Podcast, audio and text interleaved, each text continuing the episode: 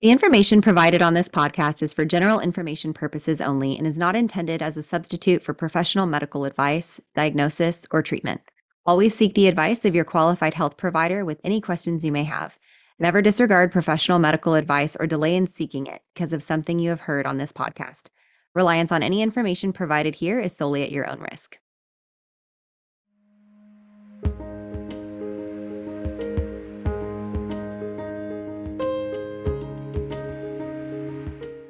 Welcome. This is Birth, baby. Your hosts are Sierra Morgan and Samantha Kelly. Sierra is a birth doula, hypnobirthing educator, and pediatric sleep consultant. Samantha is a birth doula, childbirth educator, and lactation counselor. Join us as we guide you through your options for your pregnancy, birth, and postpartum journey.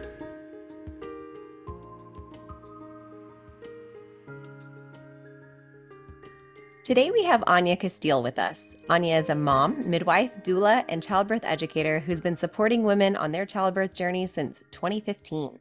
She deeply believes in every woman's ability to give birth.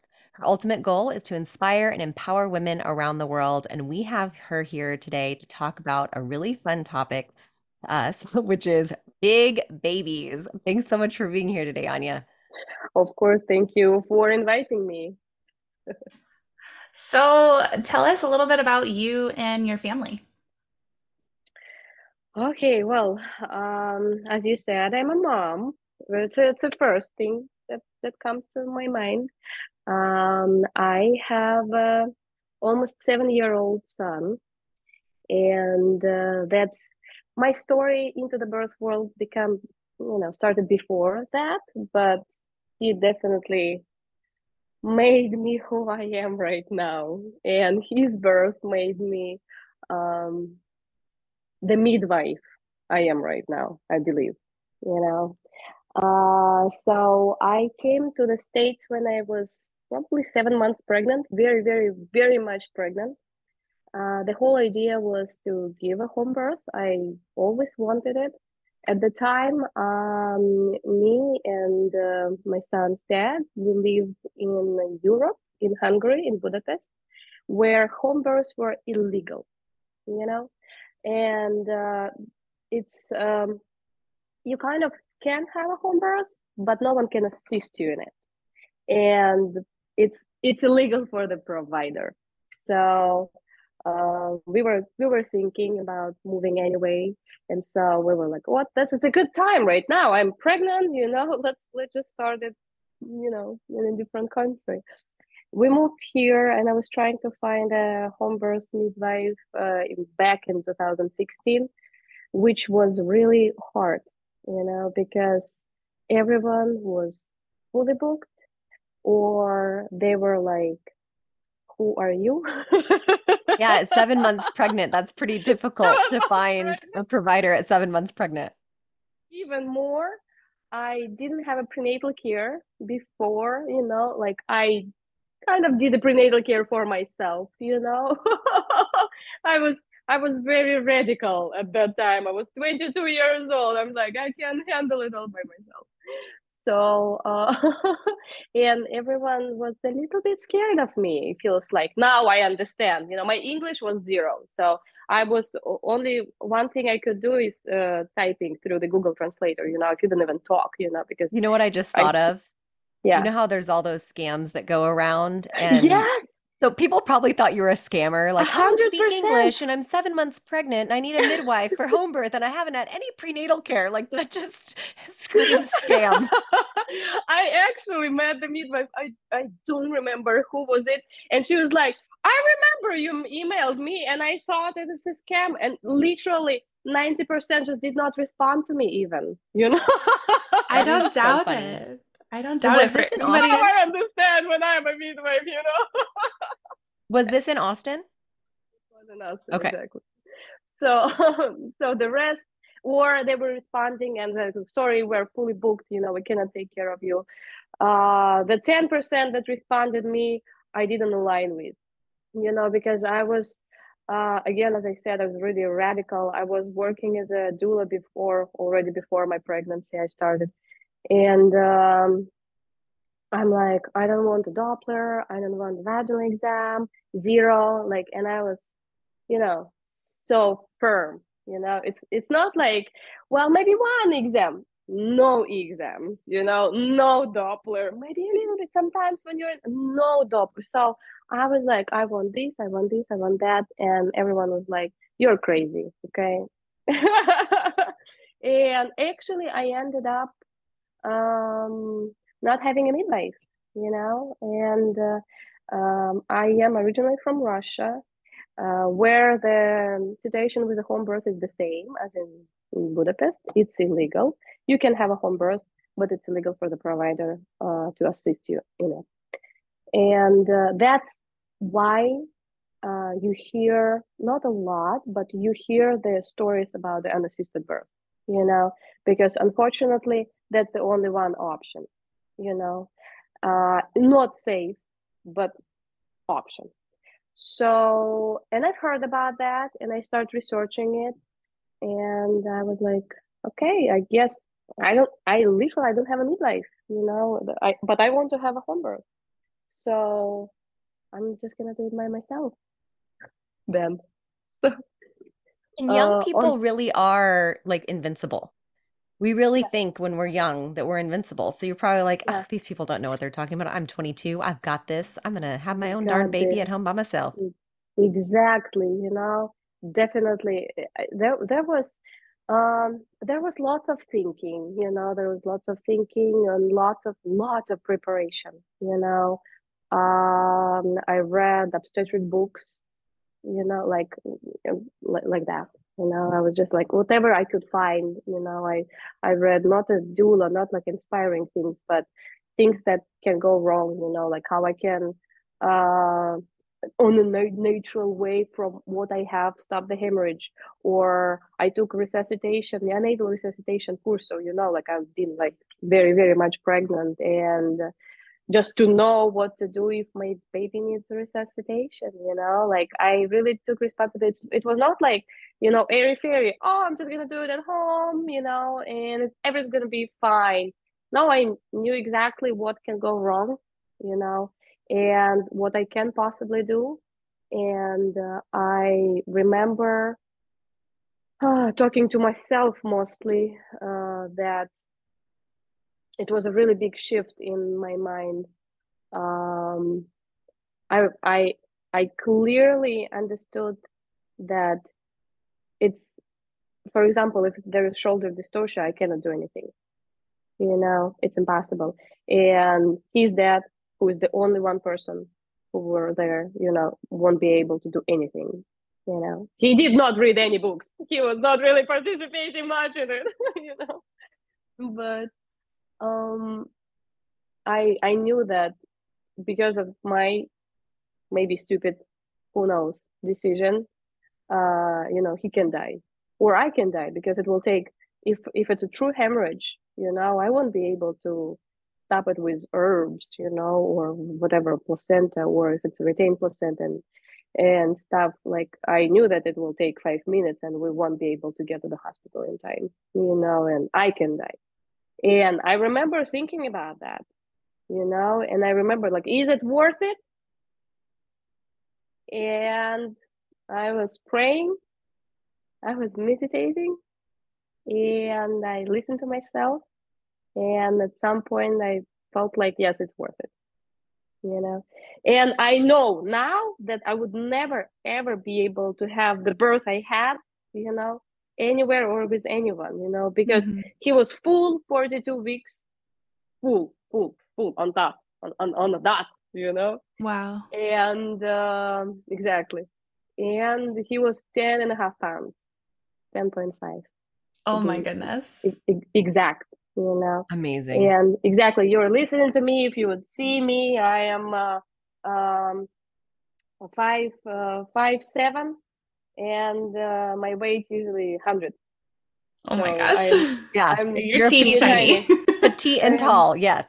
i'm teeny tiny tall exactly ballerina so Yeah. um that's th- that's i feel like that's what make me who i am you know that's what really put me into the um, you know questioning dates yeah. size you know stuff like and i know we're not i know we're here to talk about big babies but i do have yeah. to ask you i know this isn't technically a birth story episode but i have to know how long you were in labor with that big old baby.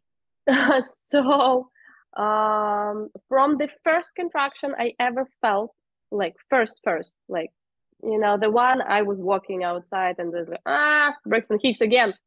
Uh eight hours until he was born oh wow. so, my lanta so yes uh, i was walking in the evening for two hours and i was keep having the contractions. And i remember at some point i started stop stopping you know because it's like i just cannot walk through it anymore you know. I stop and then i walk and i stop and then i walk. And i remember leah's dad he's like are you in labor? And i'm like no this is just braxton hicks. And he's like are you sure i was like yeah i'm 42 weeks girls i thought that he's gonna live inside me you know that, that until 18 at least you know because uh, I mean, he's never coming he's, out. He's chill. He, he's good. You know, it's, he's safe. He's protected. You know, I'm like, uh, there's no need to come out, right? You know, I'm, I'm, I'm totally. I was like, I'm never gonna be in labor at the time, and yeah, and then I remember like last last thing he say after like maybe 30 minutes he's like well anya just so you know your braxton hicks every three minutes. And i'm like thanks for letting me know okay you know. We went back home and uh, everything's just started picking up really fast you know from from these eight hours two hours i was pushing. Wow. That's amazing. Big baby big baby. But i think that's such a like birth is kind of designed i say this in my in my childbirth class birth is designed to happen with no one else around right? Like our bodies Absolutely. just kind of know what to do. And a lot of times if people are left to be undisturbed and to listen to their bodies it is going to go faster. And it is and when you are so exactly. in tune with your body and trusting in yourself and all that mm, preparation yeah. you did i'm sure helped so much. You don't know. You don't you you know like in the beginning that's what i uh, talk i teach all, every my client. Distract yourself in the beginning you know don't start laboring don't start breathing you know doing your technique or whatever. Don't even wake up your partner. I always say just you start feeling it well i don't know try to lay down, try to take a bath, walk, um, you know, read a book, do something like, no, this is Braxton Hicks, I'm not in labor, you know, because it will really mentally, it helps you so much because you're, you don't even count that you started, you know, laboring yet. And uh, because this, this part can be very long. And I believe, you know, that, um, you know, again, on physiological level, uh, closer to birth, we our body release more like relaxin. You know, everything is opening, everything is shifting, everything is you know getting more ready. So if you wait, and yes, sometimes it's forty two weeks, you know, but your body did so much work, invisible work before that. I love so that you invisible work. Yeah, you don't. So I know, I know you yeah. said that you were a doula before and that he yeah. really made you a midwife kind of. What what got you into birth work before even having your own kids? Because i know that some people do but i'm always so intrigued at what what got them into that work. Right i was completely uh, not in the theme you know? I was uh, uh, at first i was a theatrical actress. I studied in russia in theatrical academy. Uh, then i went to Budapest. The reason why we moved to Hungary uh, to study ballet. So you know, I went to a dance uh, ballet academy, a really big one in Europe. There was people from all the Europe, from Germany, from France, you know, from Poland, from Italy, and um, I studied there for a year. And either I still do not understand. Either I got really burned out or but i remember feeling uh, that i'm wasting my time you know i'm like i'm not changing anything i'm not doing anything you know i'm like who cares about that You know, at some point, I start feeling that like all I do is, you know, just for fun and doesn't have any impact. And um, I got into such a deep um, feelings. I left, um, and I le- I at some point I went back to Russia and stay for a couple of months with my mom. I don't know. We were not even talking. You know, I was like, I did not know what to do. I was completely lost. And at some point, I woke up in the morning and I'm like, I want to go to India. I was doing yoga since I was, you know, 18 or 16, something like that. And I'm like, I want to go to India, study yoga, and you know, I don't know. It's um absolutely irrational thing, you know.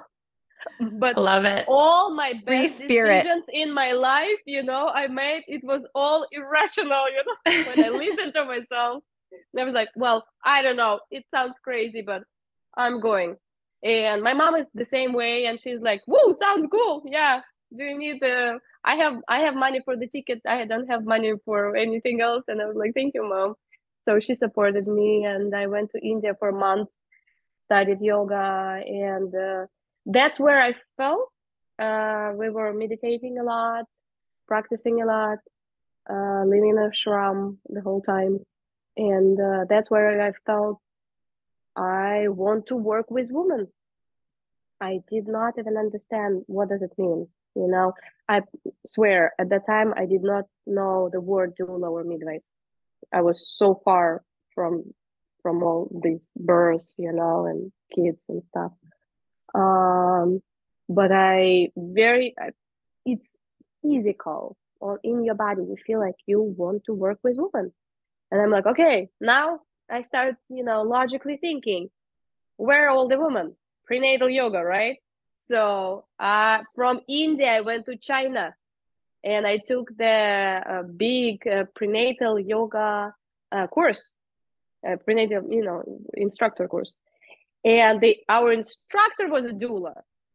And she was telling us all these stories. And I'm like, oh, this sounds like so amazing and i came back to europe and i started reading all the books and i had my uh, classes first classes yoga you know? I was like i'm not a doula you know come on you know i'm i'm a yoga instructor you know? And i started having clients and big classes. And one girl come to me once and she's like i really like your voice and i like your presence. Can you come with me on the birth like i don't want my my my like my husband is really you know makes me insane and and he's he's not helpful in all of this. But like can can you be my doula that gives me the chills like you weren't really? even out there looking for clients you just no. want to be with women and she Absolutely. comes to you and finds she you She comes to me how beautiful me, and yeah we we still are friends you know and um and i'm like yeah yeah, of course, I'm free woman, you know, I, like, I don't have kids, you know, I can be on call, just call me anytime.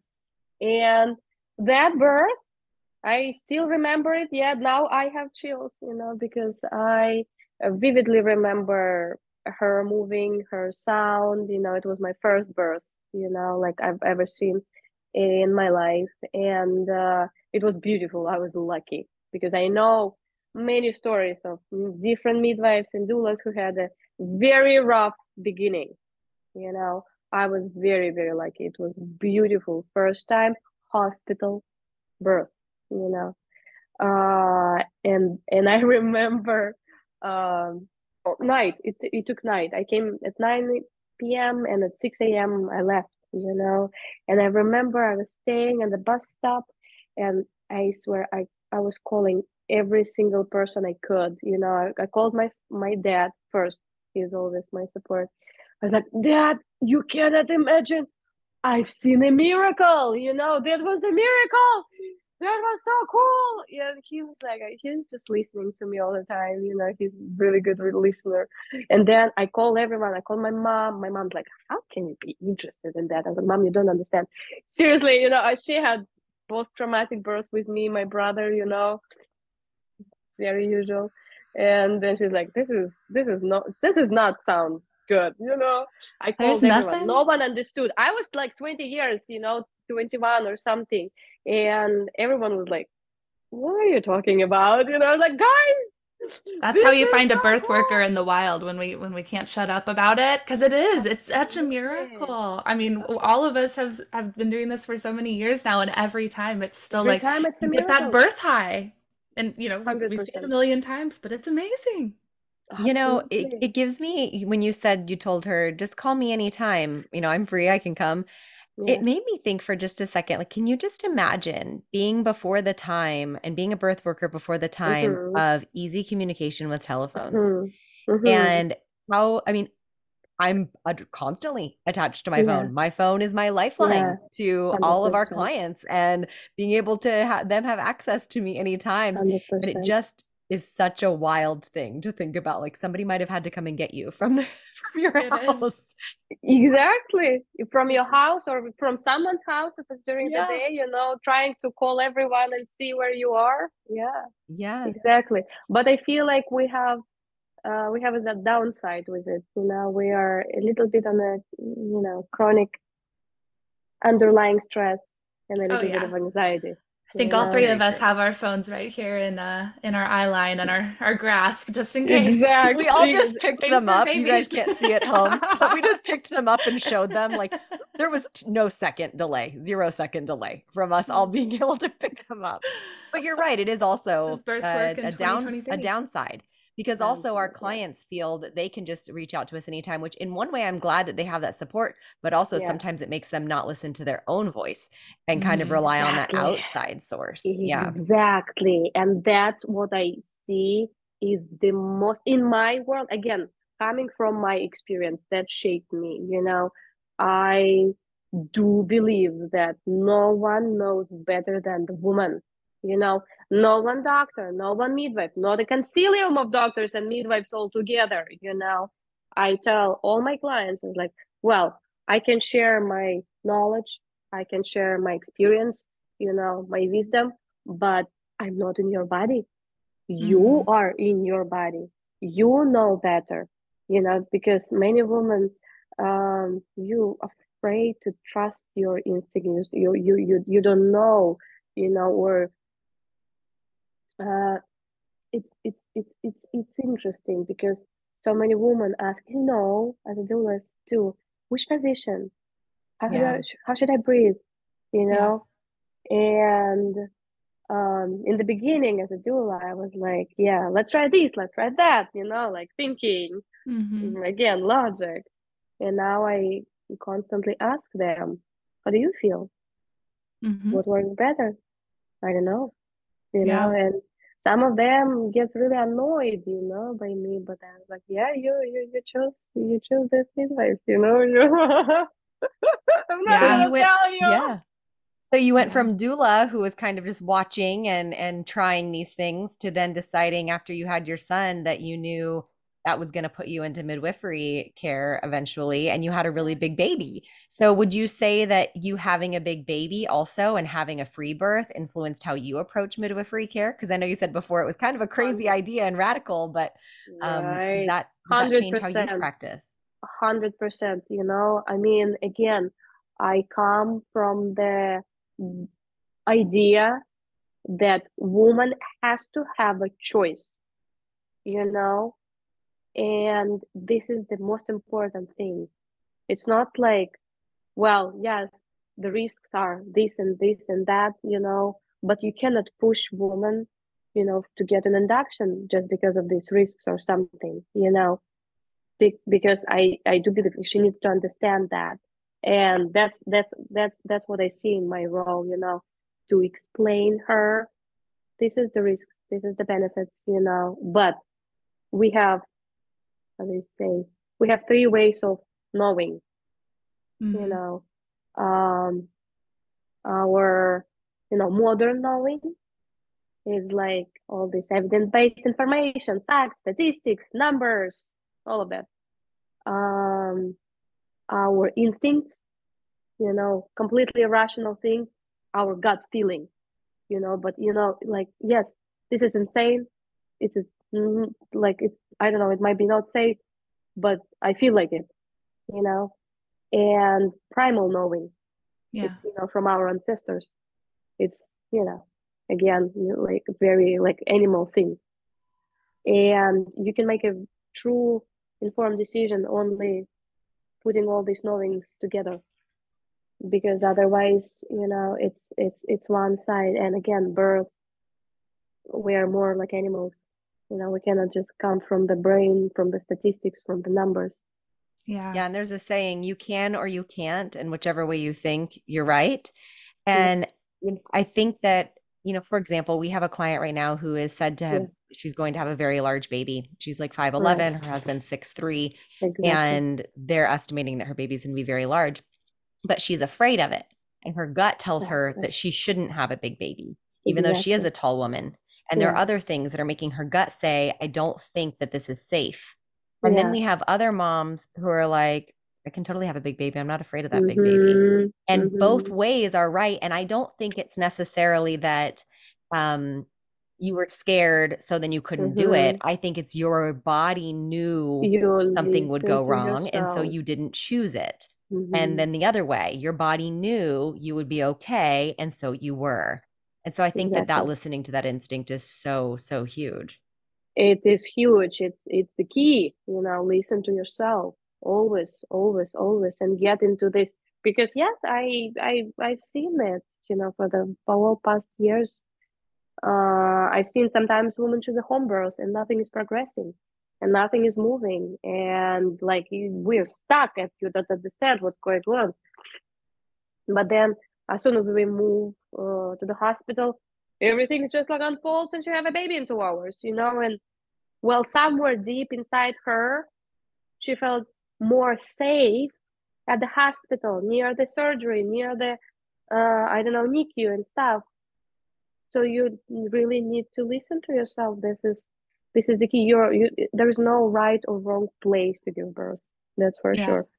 That's huge. You know? so so huge, and we push that we talk about that all the time with our clients your your gut is the most important thing when we're talking yeah. about where to give birth yes statistically yeah. birthing at home is is safe birthing with a midwife yeah. is safe you know and and we think that in most cases that's something that should be considered at least but if your gut is telling you not to deliver yeah. at home that that's not where you should have your baby then exactly like you said we might be looking at a stalled labor where we end up having right. to transfer anyways and your right. body doesn't allow that baby to move until we get to the end it's it's something that us we as birth workers see all the time i want to add just one thing this mm-hmm. is what i like after right after birth and i keep thinking about it years and years and years i believe if someone would tell me Anya, you're gonna have a 10 pound baby.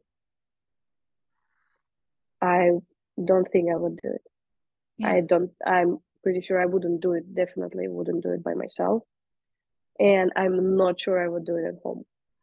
Yeah. You know, because my logic would, you know, turn on for sure. And I was like, are you crazy? Absolutely. He is definitely going to stuck. Yeah. Like you are not that, meant that to, shoulder dystocia, you said that you wouldn't He's huge. He was huge. So I mean, from the uh, again, shoulder dystocia, something um, another big topic uh, that I'm passionate about. Uh, it took three contractions from birth of his head to birth of the body. Is it mm. shoulder dystocia? I don't know. Maybe. but you didn't knows? need to qualify it as anything, right? Yeah. And I don't Who think knows? that she would mind me sharing this, but we recently had a mom who kept being told that she was going to have a 10 pound baby. Oh, You're going to have a 10 pound baby. You're going to have a 10 pound baby. And she was like, Sierra, I'm not worried about having a 10 pound baby. I'm, I, I'm not worried about it. And my belly is not that big. I really don't think it's going to be a 10 pound baby. Mm-hmm. And we get to the hospital. She's doing great. And she, people keep coming in and saying, Oh, you're the one with the 10 pound baby. they had written it on a board in the oh, nurses' yeah. area yeah. room so and so, suspected yeah. big baby. And at one point, she lost control of her pain management and being able to deal with it. And she looked at me, she's like, I need an epidural. I need it. I need it. I need it. And I was like, You know, we talked through it and she decided to get one. And she looked at me afterward and she goes, They scared me. I was really afraid that he was too big or she was too big. And Um, the baby was nine and a half pounds, but she did yeah. great and her body was yeah. fine. But her body did not open until yeah. we got that epidural and relaxed and slept because that's she was she so scared. feel safe. And that's yeah. exactly, and that's good that it worked out because I had a uh, mama. It did not work out, even though it was her second baby. First one, almost nine pounds, easy birth in Russia back, you know, uh, no complications, no epidural, unmedicated, you know, she's capable. Uh, this time, of course, ultrasound, 10 pound baby, and risk of shoulder dystocia. Um, and uh, unfortunately, obviously, pushed her into induction every single appointment, called her. She stopped picking up the phone, you know, and um, in labor we come to the hospital. She was as soon as we come i think she was seven or eight. And since that we had two doctors who come and explain all the worst case scenarios if um, the shoulder dystocia happens and i've never even heard about thing like that. And i and i already had my education my midwifery education. But this doctor said sometimes when the head is born, but the body is not born, I need I will need to push the head inside and do the C-section. And it can, you know, damage the baby's neck and baby can be paralyzed. And I'm like, this is And what parent after hearing that is gonna go, Yeah, let's try it let's try it. Yeah exactly. Sounds good you know? Yeah i still believe in myself you know because yeah. and she's like in from you know from our point she's like i don't care. I don't care. She was trying to block it you know. I don't care. I don't care. I don't want to listen to it. I don't and and she was saying i don't want to listen to it. And they was like we have to you know we have to explain you know we're we're trying save mama save baby. This is our ultimate goal you know girls she never opened up more than eight centimeters. Yeah. We've it's been in the hospital for 12 hours. Yeah. we got epidural. She did not want it for pain management at all. But the doctor said i think you should get it you know because you're like you're stalled you know your body is like and we got epidural. Nothing changed. She had a c-section in the end. And it was eight pounds like 12 ounces baby Ugh. like her first one. Totally normal baby. Totally yeah. normal baby Oh, yep. so what is a big baby, and and how do doctors decide that you have one? Exactly, this is a good question.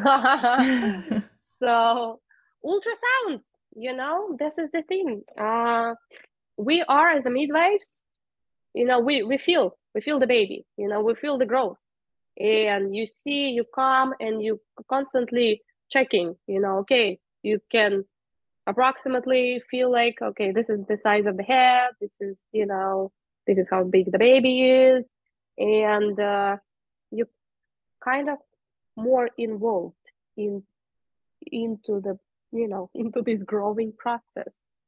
Um, doctors not really. They do believe ultrasounds more than their hands you know or eyes even or ears you know. Mm, but no one talks about um, margin of error with the ultrasound, especially closer to birth. You know, it becomes less and less accurate.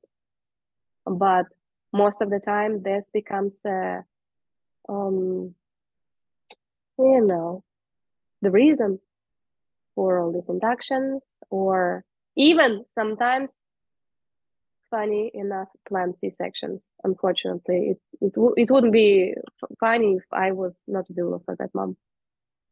Um, yeah, and that's why you see, you know, you can believe in woman as much as you want, but then you hear the doctor who says, you know, you're gonna have a big baby, whatever, and and the big baby, they uh, everything what nine and more they call big baby. So okay. over nine pounds. Over nine pounds. Exactly. Okay. Everything was not eight pounds, twelve pounds. ounces. like that other exactly. girl. You know, exactly this is right. this is so huge too because um my husband plays soccer and when we went to one of his soccer games, I actually had a mom in labor texting mm-hmm. me and I ended up having to go. But one of the older women there knew what I was doing and mm-hmm. knew that I was like maybe going to have to leave because I was talking to everybody about who could drive my husband and my kids home because I was going to be taking my car. and she said, Oh, did you know that with my oldest son, they told me I had to have him at 37 weeks because he was too big. Too big. And I said, Oh, that's interesting. And she, this was like, you know, 25 years ago. Yeah. And I said, um, well, what happened? And she said, well, I had him at 37 weeks because they told me I had to because he was too big already and yeah. he was born at five pounds and had to be in the NICU. Surprise, and, surprise. Yeah, shocker. And I was like, you know, that is what we see. We see that the margin of error here is huge. And yeah. um, you know, we we had a mom that was told that her baby was going to be 11 pounds, 11 and a half yeah. pounds, they said. Yeah. And she ended up having a cesarean for extremely high blood pressure with a very last minute, like 40 weeks in one day. Yeah. And I only reason I was excited we were having that baby at 40 weeks one day is because I got to see how big the baby actually mm-hmm. was when they said that's when it was going to be 11 and a half pounds. And she was nine pounds, five ounces. And yeah. this was a big, beautiful Brazilian woman who knew that her body could have a big baby. And she was exactly. like, I'm not afraid of a big baby. But then she was like, ha, it wasn't an 11 and a half pound baby, you know? Exactly. And so we're trusting this tool that actually the further along you are in pregnancy, the less accurate it is. And exactly. at that 36 week mark, all of a sudden people are calling it the Bible on yeah. whether or not we're having a big baby. And we're making decisions based on that. It's wild. Yeah. Even more, there's uh, literally last month I had uh, I had one mama like that, and my uh, colleague she had two doula clients. Uh-huh with this different doctors, different even hospitals, but same idea. Um, you can you can research it. There is whatever, I, and it's not even new research, but uh, by measuring uh, baby's abdomen, you know, I think it, it if it gets like over fifty percentile, I'm not hundred percent sure, or something. They uh, all these doctors, and I I I researched all the internet. I couldn't find this information, but all these doctors said it's hundred percent shoulder dystocia. Hundred percent. Like I was like, you cannot say hundred percent. You know, like nothing is hundred percent in this world in general. Yeah, let's you know, let's like, hedge our bets here, folks. uh, no, hundred percent. So I'm calling Vegas. Uh, that's what I'm saying. to make.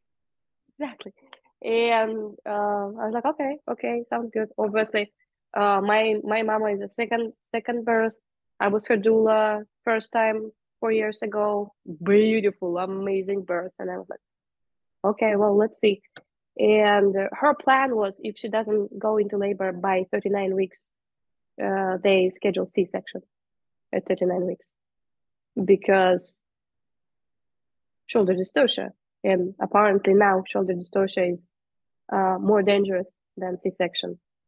I don't. And we're not even going to try to induce at 39 weeks. We're just jumping to C-section. We just jump into C-section okay. and a second baby, second sure. baby, and uh, obviously anything what I'm saying is it's is, is nothing to compare to that.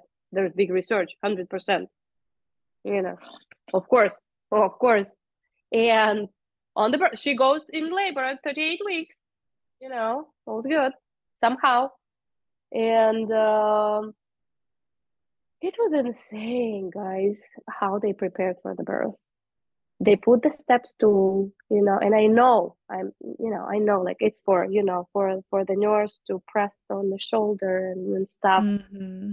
Full big room, everyone. There is like NICU team, everyone. Like they literally, hundred percent shoulder dystocia. Like we're we're we're already there. Everyone is so scared, so nervous, you know, like it, it's it's in the air. Um, baby was a eight pounds, mm-hmm. like one ounce or something, uh, and come all in one push. Amazing. All, like doctor did not even have time to manipulate. You know, she was like, he was like, so just flying out. Oh, I love to hear it. It's amazing. For people who are listening, for people who are listening and didn't understand the stool reference, uh, we've had some people lately go, "You guys understand things that we don't understand, and then you don't explain them." So I have a feeling this might be one. So yeah, if right. you if if there is a shoulder dystocia or a suspected shoulder dystocia, they will bring a stool up next to the bedside to help a nurse be a little bit taller so that they mm-hmm. can mm-hmm. reach on top of the mother and apply pressure to her abdomen to the to the top of her fundus to push the baby out and try to manipulate the baby inside so that the baby can be able to come out vaginally. Um, and it's kind of not super comfortable for mom, and they pull her yeah. legs back really far.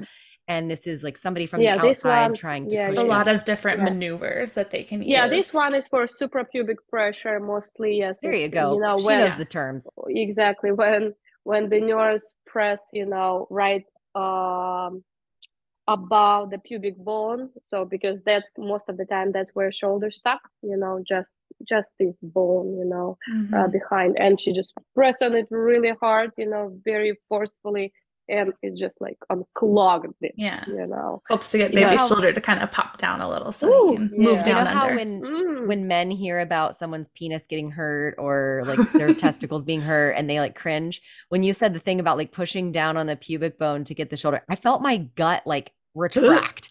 like I could feel that. With, I, I don't even have a uterus anymore. I've had a hysterectomy. I felt it. My uterus was in there for a second, feeling that pressure. Feeling I mean, but the reality is, comfortable. It's not comfortable. But the reality is, just for anybody who has ever had to have this or who may have to have it in the future, they do this because that's still safer than you know yeah. Eh, some of the other maneuvers that they do. And there are other there are other maneuvers that they would try before that especially if you are with a talented midwife like anya who has done all of these oh i mean yeah mm, the, the, you know, trainings for shoulder dystocia when yeah when you are this this is the thing you know you you move. It's all about the movements you know yeah. and yeah, you're not on your back. time, exactly you're not on your back. When you're on your back you know your diameter of your pelvis decreases like i think almost like one and a half inch or something you know? Here we are you know? Sometimes you just need to move to your hands and knees to the lunge you know? side. get out of the tub or you know all the movements and most of the time that's the that's the first step. Absolutely. There are lots of things you can try you can do there's lots of maneuvers. And again i've never read in any obstetric book that you can push the baby's head inside and do a c-section. This is not safe. Definitely. this like it it should not like she shouldn't say it out loud you know because if i was a mom i would definitely sue her for that you know i'm like yeah this and- is maybe your really brilliant idea but you can kill the baby this way for sure and so we just yeah. kind of gave a glimpse into one of the next questions we had for you, which is you're saying, yeah. you know, move positions and things like that. But what does yeah. someone with a big baby need to do differently? Like, what are some things that you suggest when someone has a quote unquote suspected large baby or um, what do they do differently to help make their outcomes better?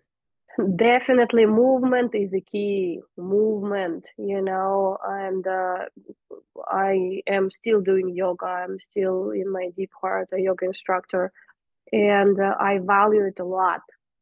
And i see how you know how certain positions in pregnancy you know can help you to open it up. And just generally um, especially in this country I do believe that's one of the big problems why we, I don't know, labor stock, we have, you know, high intervention rate and stuff. Uh, we sit way too much. You know, we sit at home, we sit at work, we sit in the car. Even to go to walk, you need to sit before, you know, to get to the place to walk.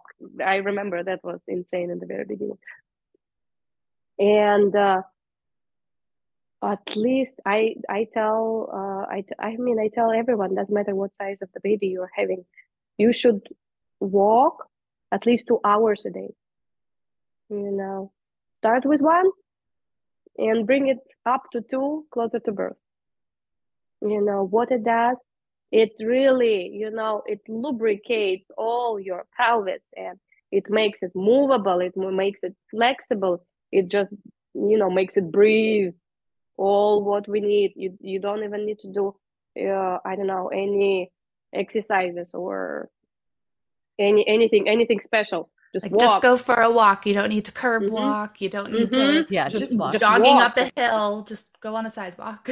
And i think that that's such a big thing too because people are trying to do all the things and then they're like going hard, right? Going real mm-hmm. hard with all of the mm-hmm. exercises that they're doing, but not all of those exercises are actually serving you well for preparing 100%. you for birth. And especially in the United States, we just are so freaking busy that we're mm-hmm. constantly sitting because we're on our computers or whatever mm-hmm. and we're not going down to the river to mm-hmm. collect water and squatting down and mm-hmm. cleaning our floors on our hands and knees and things like that which makes it a requirement that we actually put in an effort to take a walk and i also think it's interesting that you say that because you know there are some people that will say like don't don't tire yourself out before labor and going on a couple of hour walk could potentially really tire you out but mm-hmm. if you've been doing it your whole pregnancy, it's not going to be um, hundred um, percent as tiring.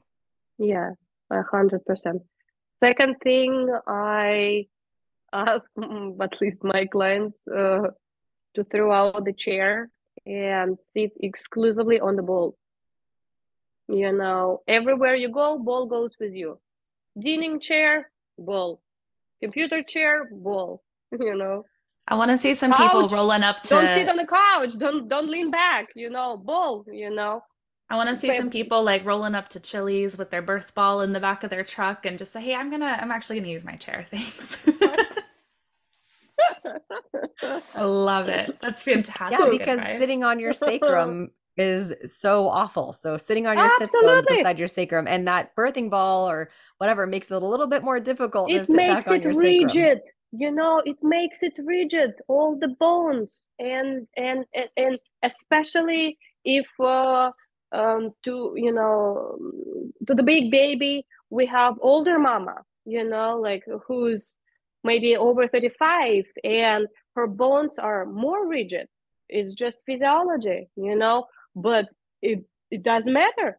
She needs to do more you know she needs to walk more she needs to you know exactly uh, work on this mobility. And I, I i i always talk you know try to exactly because we're definitely overdoing all of us especially women feels like.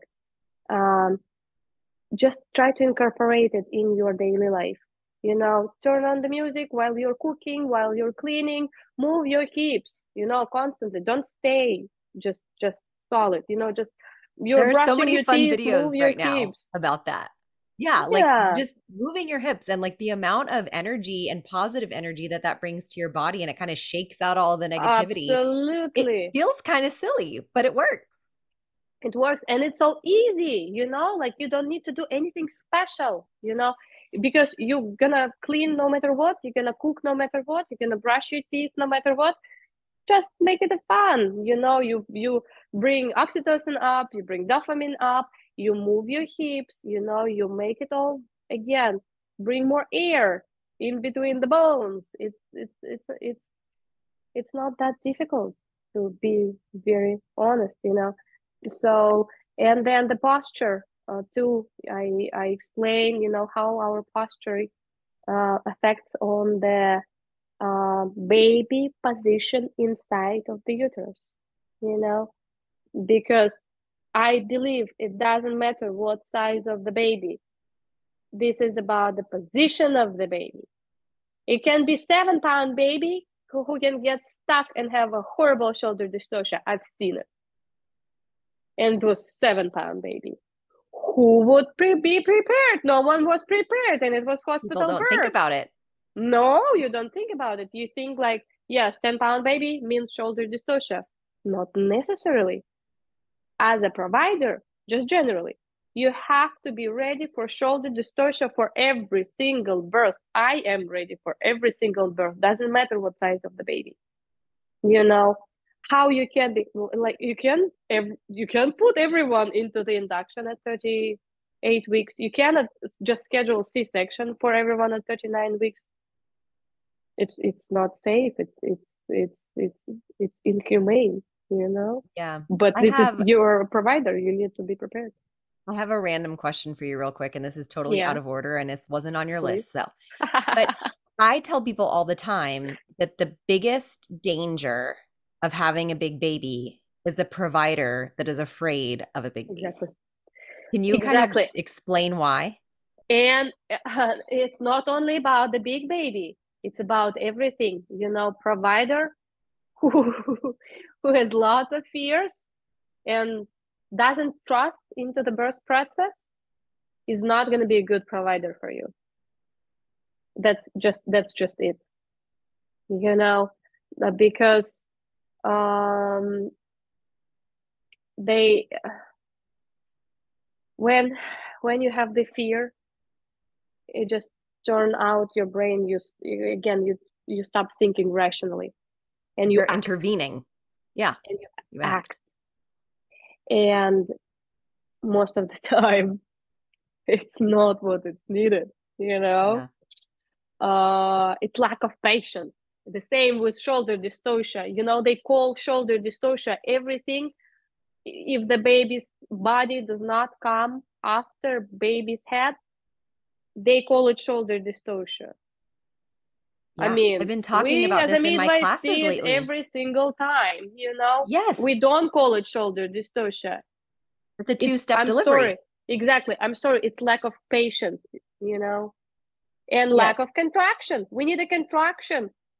It's not the baby stuck. You know, we need the contraction for this force to help this baby to turn and come out.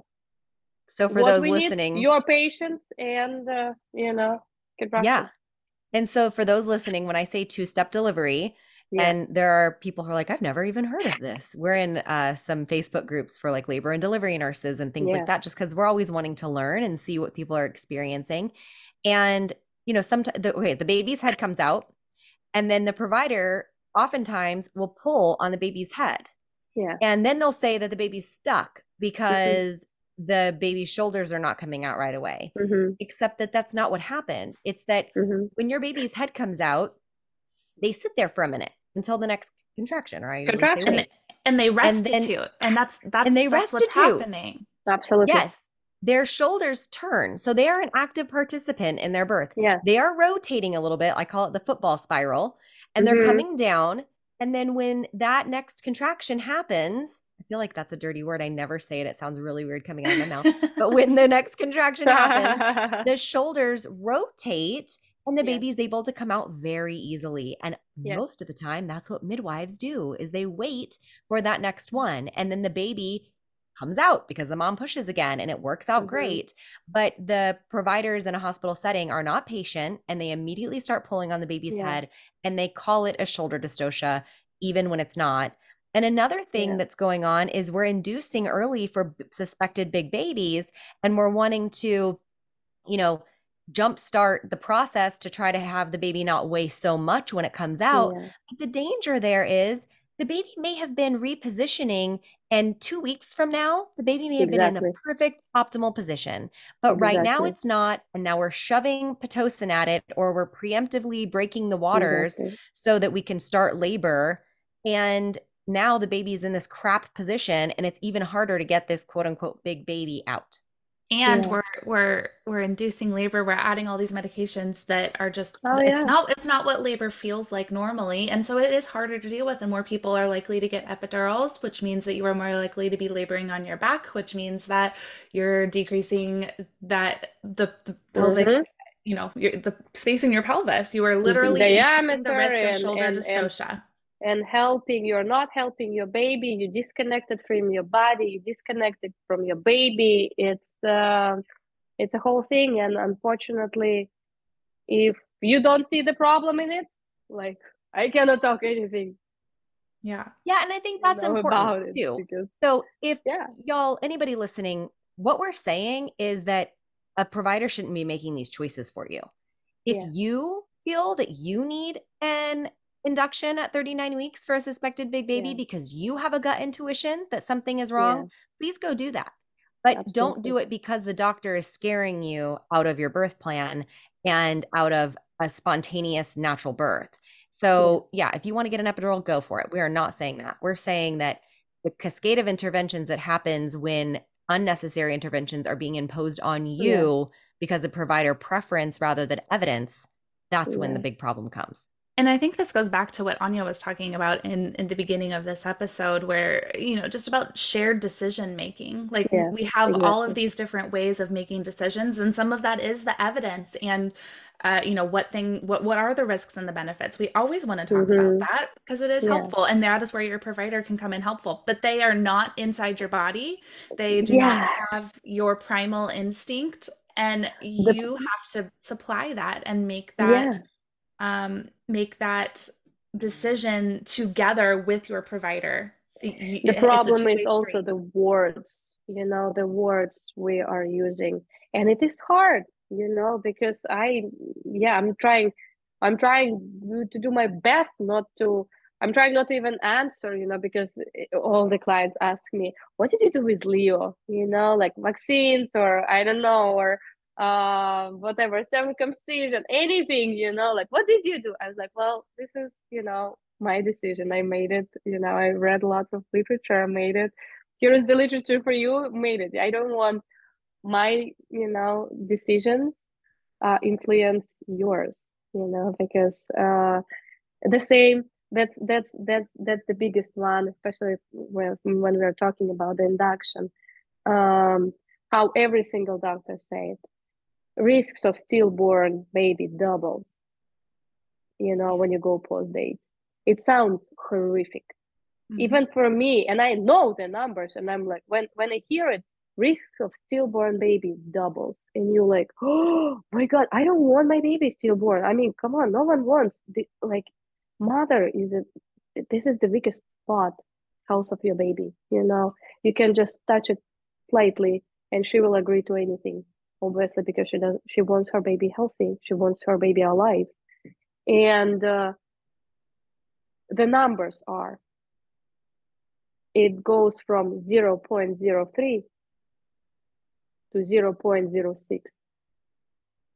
It's not even when you 0. say 1. doubles.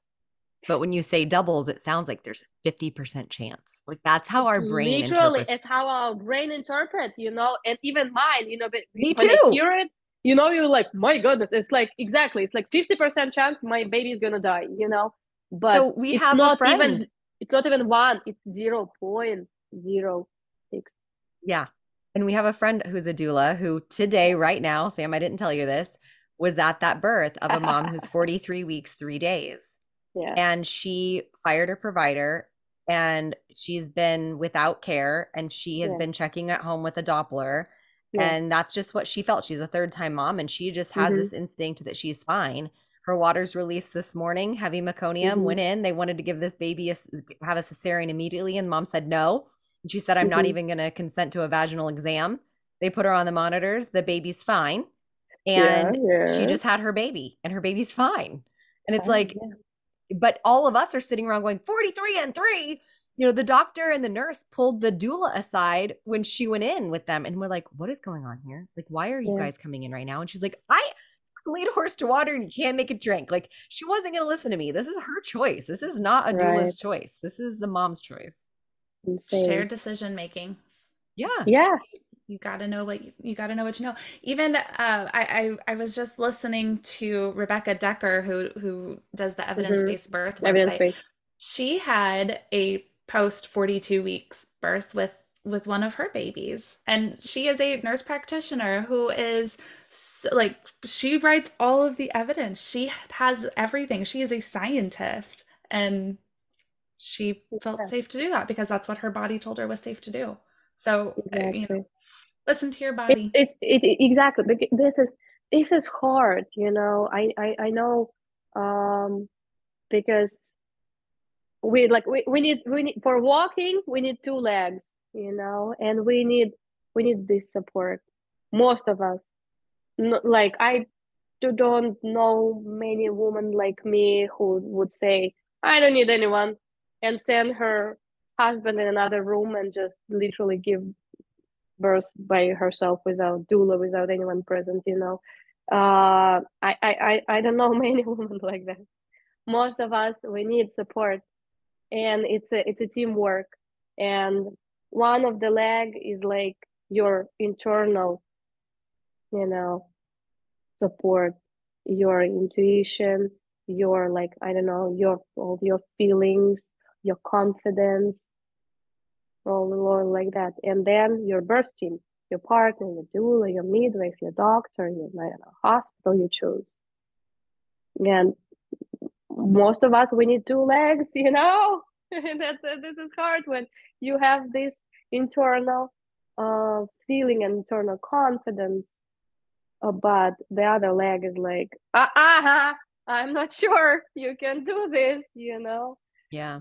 And so many of these things go together. Like it's funny, we were gonna, you know, we're calling this the, you know, big babies episode, but so many things go into this. So oh. big baby, shoulder dystocia, intuition, post dates. Like, uh, you know, we may have to change the name of the episode, but we're gonna have to have you back to talk about more of these things that people are so right. stinking afraid of and you know break it down a little bit i i think that this has been so awesome and and that was Absolutely. not how we anticipated the episode to so, go, but we sorry, are I loving have to it. Tell yes, I no. In, in the very sorry. In the, in the very in the very beginning, probably because I had a birth this night and I literally slept like four hours. It took me a while. I couldn't fall asleep, adrenaline and everything, you know.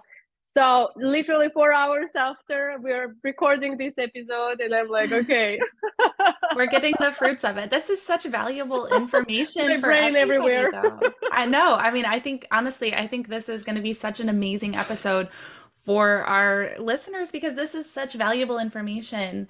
Um, and you know, I just I just have to tell a a quick little story before we move on to our, our last little thing here. And we we had Anya supporting one of our um, one of our own mamas, and she had a big baby. Uh, was told she had a big baby, and it was a it was a whole thing all the way through. Mama ended up um, having a cesarean because her ginormous, absolutely huge, ginormous baby who decided to be breech. So she just felt like what was best for her was to proceed with a cesarean. Her baby was not that big. I, I don't remember. Just she was like eight pounds or something. I think she was big eights. Yeah, like upper eight. eight yeah, she she yeah. was just fine. Normal, just fine. normal. But this mom came home from the hospital and and got to have Anya do her postpartum care, and she had all of these um, all, all of these influences from the hospital about how you know her baby needed mm-hmm. to eat this mm-hmm. often and there was all of these mm-hmm. all, all, this mm-hmm. fear about taking care of her baby and you know sierra and i were like okay well one of us has to get over there so that we can help her with this and just help her reconnect and then anya went over for her postpartum visit before we got to go and she just called us and was like anya's amazing she just helped me reconnect with my body and my baby and and I just feel so much more capable as a mother now because I had Anya there to to help me reconnect with myself. And I think that's just so so beautiful. Starting off motherhood yeah with that with that power is so important. And I, that's why we do what we do right? We want that's why we do what we do exactly feel that power. And it's, yes. it's gonna bring tears to my eyes but I know. I, she, I, was, she was crying. like yeah am, she goes know, i did not she, know that. Yeah she goes she told me to just stop with all this triple feeding and just to nurse my baby. And oh my gosh it's amazing. Like yeah. once everything just got out of the way yeah. Yes yes. And empowered you know you feel how women's changing.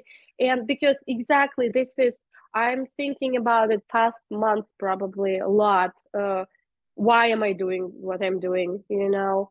Because i do believe we are changing the world you know? Yes. it's not about the birth because this is influence you as a, a mother as a woman you know? Like in all your aspects in staying with you generations like the way exactly the way you know i am right now i was absolutely different person before the birth you know the mm-hmm. way of confidence the way of love i have you know to share with my son with everyone around it goes from there you know we need like especially now you know all these wars all this craziness all the madness mm-hmm. around us we need more love mm-hmm. yes so we need more oxytocin Seriously. And we need little boys that are growing into men that know what yes. normal physiological birth is. And we need little 100%. girls that grow into women that know that they are capable.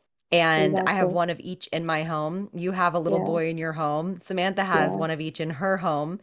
and the the influence it has on them without us even realizing it does. They listen. 100%. They hear our conversations with moms, 100%. you know, uh, yeah. with families on the phone. So we just are just so thankful that you're willing to yeah. share your knowledge with us. And if you guys are in the Austin area, you have an opportunity with Anya. She also has an amazing social media presence. So if you would like to kind I'm of working on it, if you would like to, girl, you working on it. We're in the grave it. if you're just working on it. Um, you want to share how people can find you, and then we'll also add that information in the show notes. Yeah, so um, mostly I'm on Instagram. Probably this is the best way to connect with me. Uh, I'm Anya Casteel, A N Y A C A S T E L, uh, and that's pretty much that's where you can find my website, you know, and work with me as a doula or as a midwife or as a childbirth educator. We'll see. You know, I started. I I, I started to put more attention to my um, social presence uh, because I don't know. We'll see how it goes, but at some point, I uh, would like to be a travel midwife, you know, and um, I don't want to stick in Austin. I want to be able to move around. You know, no, absolutely unacceptable.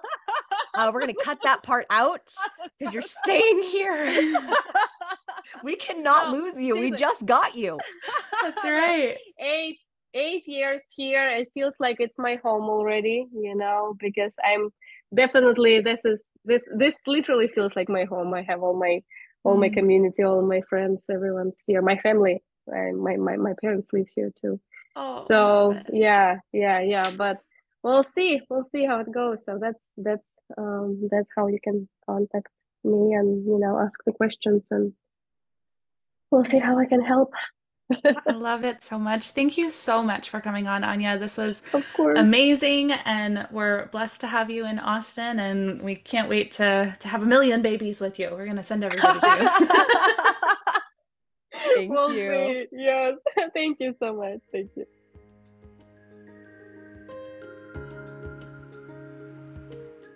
Thank you for joining us on Birth, baby.